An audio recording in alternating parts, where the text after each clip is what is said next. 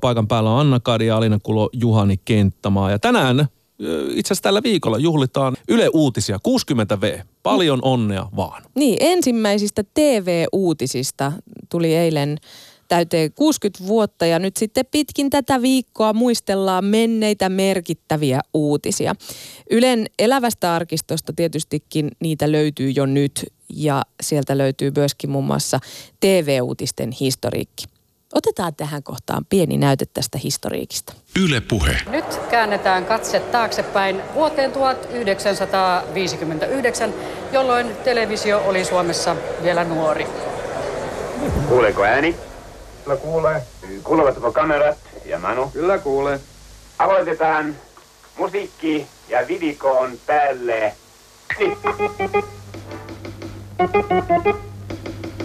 Ensimmäinen 9.59 kello 20.45 alkoi TV-uutisten tarina, kun Jaakko Jahnukainen luki ensimmäisen STTn toimittaman TV-uutisten sähkölähetyksen.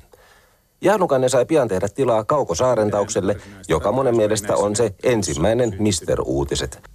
60-luvun alkuvuosina lisättiin kuivina luettuihin sähköuutisiin enemmän kuvaa. Vaikka aiheista oli pulaa, kesti ilta yhdeksän lähetys jo puoli tuntia. Vanhan kamerakierroksen henki eli siinä, että usein vaan mentiin jollekin paikkakunnalle ja annettiin kuvan ja kunnanjohtajan puhua. Meillähän on täällä muun muassa erinomainen camping-alue ja voin tässä kertoa, että äh, äh, sinne parhaillaan rakennetaan uusia saunarakennuksia. Uutiset lent. Uutiset siirtyvät väriin vappuna 77, aluksi vain viikonloppuisin yhtenä viimeisistä ohjelmista. Näkemys oli nimittäin, ettei väri tuo uutisiin paljoakaan lisäinformaatiota, ainakaan urheiluun verrattuna. Vuodesta 1977 suomalaiset totutettiin päälähetyksen uuteen alkuaikaan kello 20.30. Silloin kaksi ja puoli miljoonaa katsojaa kokoutui joka ilta ruudun ääreen.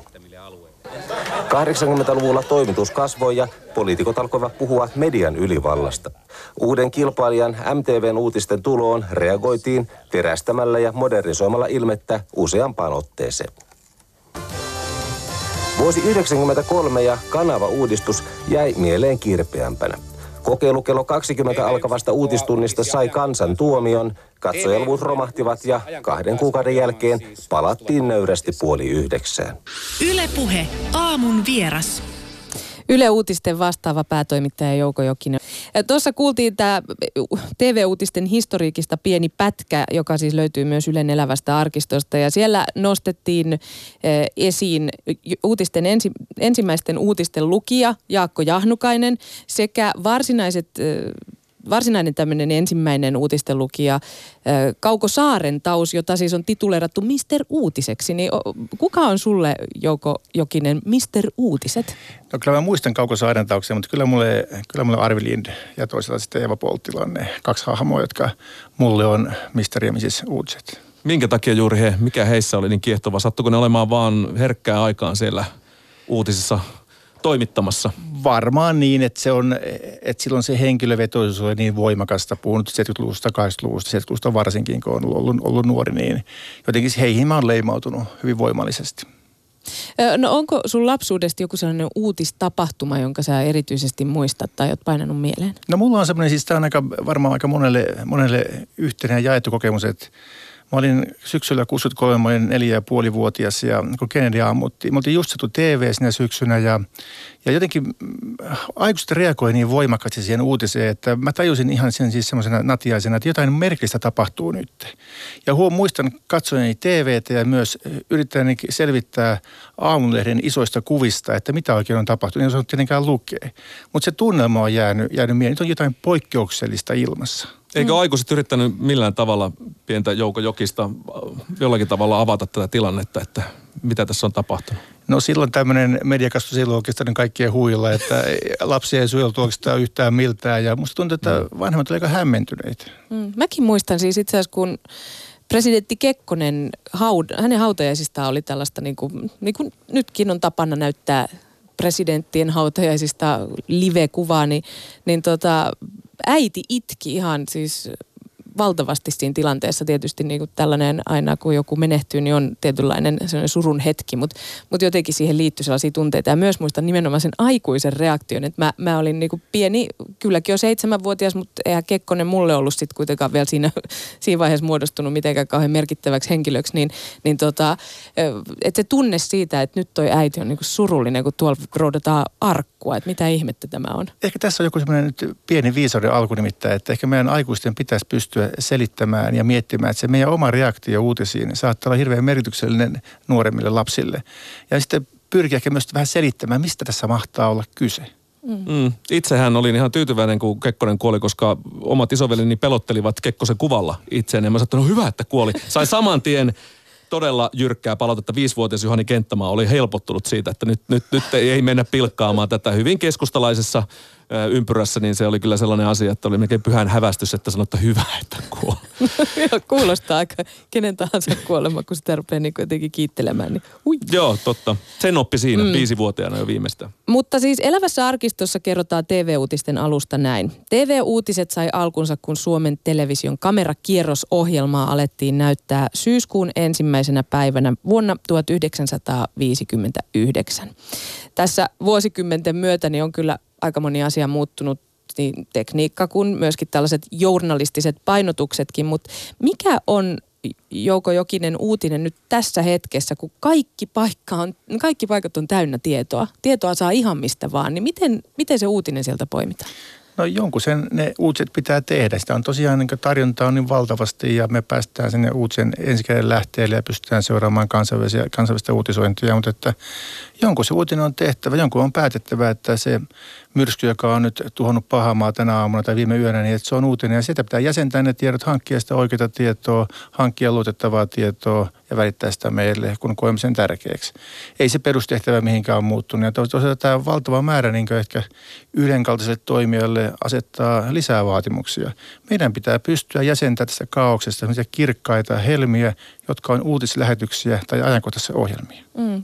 Kuinka paljon muuten on ihmisiä päättämässä näistä asioista tuolla Yle Uutistoimituksessa? No meitä on täällä ihan kaikki laskee niin lähes tuhat ihmistä töissä ja uutistoimitus toimii sillä että se päätösvalta on hyvin alhaalla. Et toimittaja sinänsä pystyy, pystyy kyllä vaikuttamaan erittäin paljon siihen, mitä tulee ulos ja mitä, mitä julkaistaan. Totta kai siinä sitten on erilaista esimiesporrasta ja editoivaa porrasta välissä, välissä ja tota, mutta että kyllähän tämä on tämmöinen hyvin, hyvin matala organisaatio, mitä uutisiin tulee. No nyt tässä, kun puheaamussa istut, niin on hyvä paikka kysyä kaikki varmaan sellaisiakin kysymyksiä, mihin, mitä usein ihmetellään. Ja ö, ensimmäisenä tulee mieleen uutiskilpailu. Mistä oikein uutiskilpailussa kilpaillaan? No totta kai kilpaillaan, kuka julkaisee uutisen ensimmäisenä.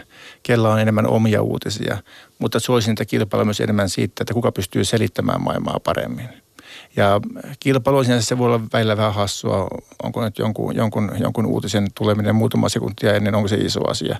Okei, se voi olla digitaalisessa maailmassa, koska se ensimmäinen yleensä sitten vie aika paljon sitä, sitä, sitä tota, yleisövirtaa imasee, imasee itselleen, mutta toisaalta kilpailu pitää pirteen. Jos kilpailu ei ole, niin kyllähän me laiskistutaan. Siirretään Tule... tämä uutisen tekeminen ensi, huomiseen. Mm. Ei sen ihme. Tulee mieleen tuota, että, tai tuleeko sulla nyt mieleen nopeasti joku sellainen uutinen, mikä on ollut, mistä tuolta teidän uutistoimituksessa heitetty heti femmat ja yes, ollaan niin kuin nyt saatu jotakin tehtyä sillä heti ensimmäisenä? No totta kai siis tiettyjä tämmöisiä klassisia omia skuuppeja, niin ihan aina hienoa, kun me pystytään, pystytään tekemään uutinen, joka sitten muu media alkaa lainaamaan. Ja mehän itse asiassa aika tarkkaan seurataan sitä, paljonko meillä on tällaisia omia uutislähtöjä, jotka muut, muut sitten lainaa. Ja kyllä niitä on itse kymmenittäin joka viikko. Osa on, osa on aika pieniä uutisia, mutta osa on sitten suurempia. No mikä on semmoinen skuppi, joka on jäänyt nyt mieleen sun uran aikana, kun olet kuitenkin tuossa pomon virkaa äh, suorittanut uutisissa? Ylen uutisissa, niin meillä on muutamia aivan mainita selvityksiä ollut, jotka ei ole sellaista, sellaista mitään varsinaista skuuppitehtailua, vaan on selvitetty joku asia. Ja esimerkiksi sellainen uutinen, joka tuntuu vähän ehkä, ehkä pehmeältä uutiselta, mutta me selvitettiin suomalaisten asenne- ja arvomaailmaa viime talvena. Sitä paljastuu aikamoisia eroja ja yllättäviä asioita esimerkiksi nuorten arvomaailmasta. Tällaisetkin asiat voi olla uutisia. No entä sosiaalinen media, miten se on muuttanut uutisten tekemistä? No sosiaalinen, media on yksi uutisten lähde. Mehän saadaan sitä tosi paljon uutisvinkkiä tai ajatuksia tai uutisten, uutisten siemeniä sen kautta. Välillä myös joku sosiaalisen median keskustelu saattaa olla sinänsä uutinen, riippuen vähän ketä siellä, on, ketä siellä on mukana. Ja se on myös tapa välittää uutisia. Ja sitten se, että kyllähän tämä uutisten kommentointi tällä hetkellä, niin se on aika rajua sosiaalisessa mediassa. Eihän semmoista ennen ollut, kun emme sitä ihmisten arkista puhetta ja kommentointia koskaan kuulleet oikeastaan. Nyt se on koko ajan läsnä, jos sitä haluaa seurata, niin niin sehän on hieno juttu pelkästään. Että kyllä meidän sisältöjä tosi paljon kommentoidaan. Mutta lähdetään vaikka jostain sosiaalisen median vaikka twiitistä tekemään uutisten. Kuka sen päättää, että mistä, milloin se uutinen tavallaan on sen, tai milloin tämä twiitti on uutisen arvoinen?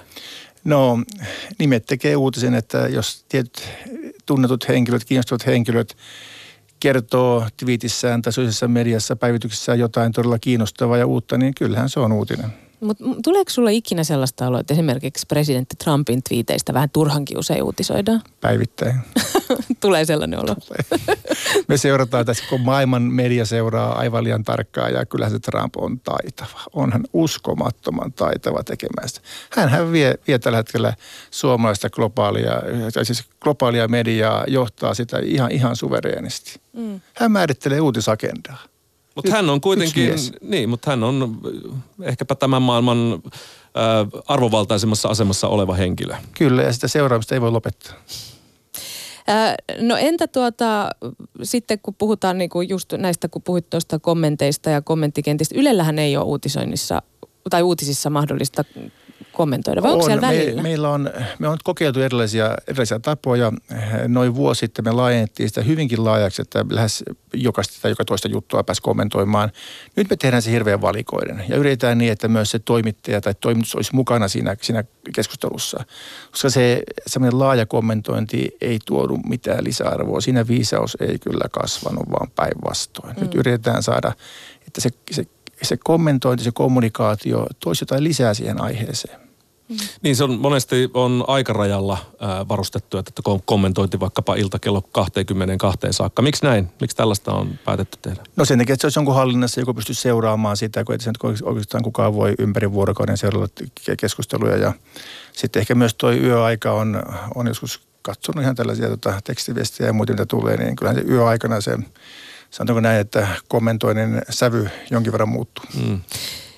No kun sitä kommentointia on ja siellä niin kuin sit välillä se lähtee ihan kerta kaikkiaan käsistä ja jopa uutisia jaetaan niin kuin väärässä valossa ja siis on näitä ei, ei totuuteen perustuviakin uutisia, niin joskus kuulee ihmeteltävä, että Ylen pitäisi, että miksei Yle reagoi niihin jotenkin voimakkaammin, niin onko tähän joku suoranainen syy?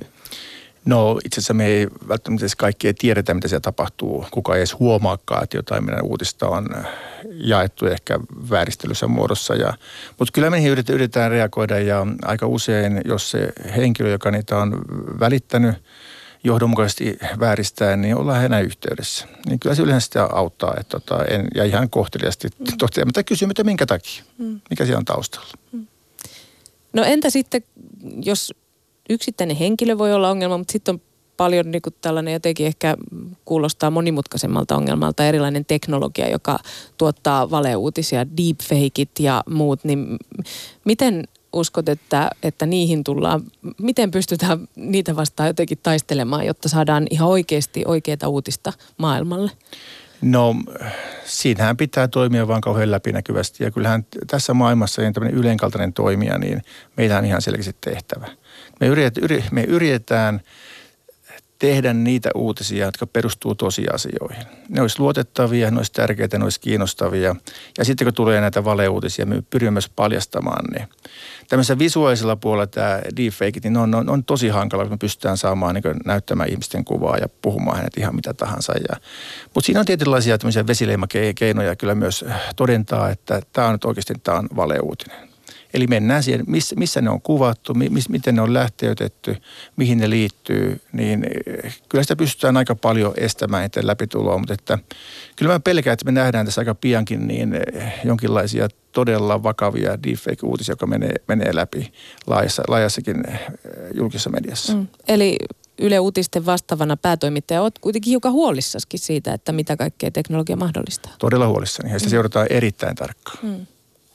No entä sitten, kun näitä uutisia nyt paljon tulee ja sitten tulee kaiken maailman erikoislähetyksiä. Viime viikolla meitä hieman esimerkiksi huvitti, että Yle Areenasta saattoi seurata Siilinjärven tota, Eurojackpot-kahvitteluhetkeä, niin mitkä on sellaisia tilanteita, mistä niin näitä erilaisia erikoislähetyksiä sitten lähetetään, että, että kansa pääsee ihan sinne kahvikuppien äärelle saakka? No me vähän harjoitellaan sitä. Me käydään hyvin monenlaisissa tilaisuuksissa. Tehdään, tehdään niin sanottuja live-lähetyksiä areenaan. Areena ja tota, Ehkä tämmöinen Siilijärvi, niin mennään kansan keskelle. Sehän on sitä, ihan sitä, mitä uutiset lähti liikkeelle. Kamera kiertää. Nyt ei kunnanjohtaja kehu leirintäaluetta, vaan mennään, mennään ottaa fiiliksi. Ja mitäs nyt Siilijärvellä tapahtuu, kun siellä yhtäkkiä todennäköisesti on 60 miljonääriä. Että on se aika kiinnostava asia. Ja väillä vähän kevyemminkin, mutta usein mennään kyllä näiden raskaiden uutistapahtumien perässä. On se sitten äh, Porvoon poliisiammuntaa tai vastaavaa tiedostilaisuuksia, tämän tyyppisiä. Mutta mun mielestä kannattaa kokeilla aika niin kuin avarasti että myös tällaista live-lähetystä. No, suhtautuuko katselijat ja kuuntelijat niin kuitenkin ihan kiitettävästi siihen, että, että on erilaista tarjontaa uutisten saralta? No kyllähän, eihän meillä enää mitään tämmöistä yhtenäiskulttuuria ole, että sitä enemmän pitää, sen, sen, sen nuotan pitää olla paljon isompi ja paljon tiheäsilmäisempi ja sen takia siellä pitää olla myös tämmöisiä siilijärvijuttuja. Mm. No aika usein kuulee kritiikkiä siitä, että uutiset ovat keventyneet tässä vuosien varrella aiheessa, että kerrontatavoissa on, on tietynlaista kepeyttä ja siitä pari väitettä voi ottaa nyt esimerkiksi. Ennen uutiset oli parempia ja oikeanlaisista aiheista. Allekirjoitatko sinä Jouko Jokinen tämä?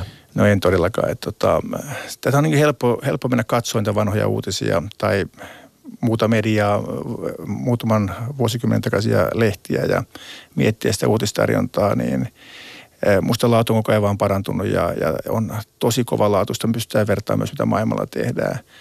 Ja se keveneminen, mä uskoisin, että semmoinen pieni keventymisen hetki oli ehkä kymmenkunta vuotta sitten, kun tuli erilaiset Ilkka Kanervan tapaukset tai pääministeri Morsiamet ja vastaavat nousi niin myös niin yleisradiossa meidän pääuutislähetyksiin.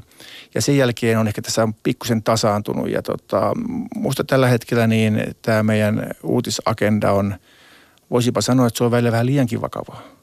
Niin, kuitenkin kuulee aika monta kertaa taas Ylekin lähtee klikkijournalismiin mukaan. Onko, oletko Jouko Jokinen huolissaan tästä ilmiöstä? No se on tämmöistä yleistä kritiikkiä, kritiikkiä, joka tulee, mutta että siihen on aika vähän perustetta. Mehän tällä hetkellä me mitataan omaa toimintaa verkossa lukuaikojen perusteella. Me ei oikeastaan ne klikkimääriä katsota ollenkaan. Mm. Onko siinä joku, niin kun sanoit, että, että uutisointi on välillä jopa liian vakava, niin... Öö, onko siinä sellainen huolenaihe, että ihmisillä tulee vähän niin kuin ilmastoahdistus, tulee uutisahdistus ja aletaan seuraamaan ihan puhtaasti kevyempiä uutisia, jolloin sitten oikeasti niin kuin yhteiskunnalliset asiat saattaa vähän jäädä piiloon. Varsinkin erilaisten uutisvahtien kautta, kun sä pystyt määrittelemään itsellesi juuri sellaiset uutiset, mitkä haluat nähdä. Oot ihan ytimessä. Tämä, tämä se riski on ja tota, kyllä meidän pitää pystyä meidän uutisaihetarjontaa laajentamaan. Ja sen takia me tehdään aika paljon liittyen tämmöiseen muuhun kuin tähän perinteiseen kovaan uutisointiin. Ja kyllähän niin tämmöinen niin elämäntapa uutisointi. Miten me syödään, miten me vietään vapaa-aikaa, miten me asutaan, miten me liikutaan. Itse asiassa nehän on valtavan suuria asioita ja niissä on tosi isoja uutisia sisällä.